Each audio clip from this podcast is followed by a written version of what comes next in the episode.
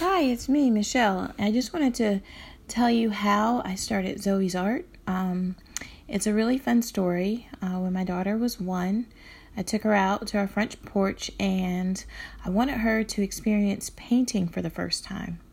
And I recorded it and I took pictures and I sat there and watched her create a, her very first masterpiece, and it was beautiful.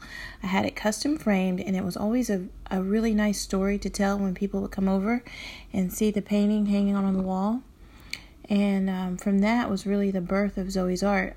I started capturing children's first paintings, and from there, um, I went to designing children's art products um, and craft products. And so it just really started from, you know, just an organic experience that I wanted to have with my daughter and just share with other people um, to where we kind of just built it out to where we're selling products all, all over uh, the country. And um, even now, um, Zoe is very actively involved in product selection and helping design products. Um, it's something that we do together when it's time to come up with new ideas. I always listen um, to her when it comes to you know her ideas and stuff and I try to implement those things with the products and stuff we create.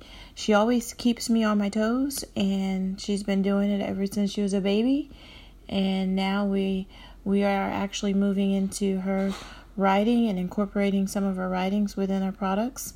So it started off with just um, an experience I wanted to share with everyone, and now it's just an experience that we um, still have together, just creating new products and selling new things online. And it's just something that I just hope that people who buy our products really um, know what goes into it as far as just the creativity, and we hope that they really enjoy capturing moments with their children where they're disconnecting from devices and reconnecting with their kids.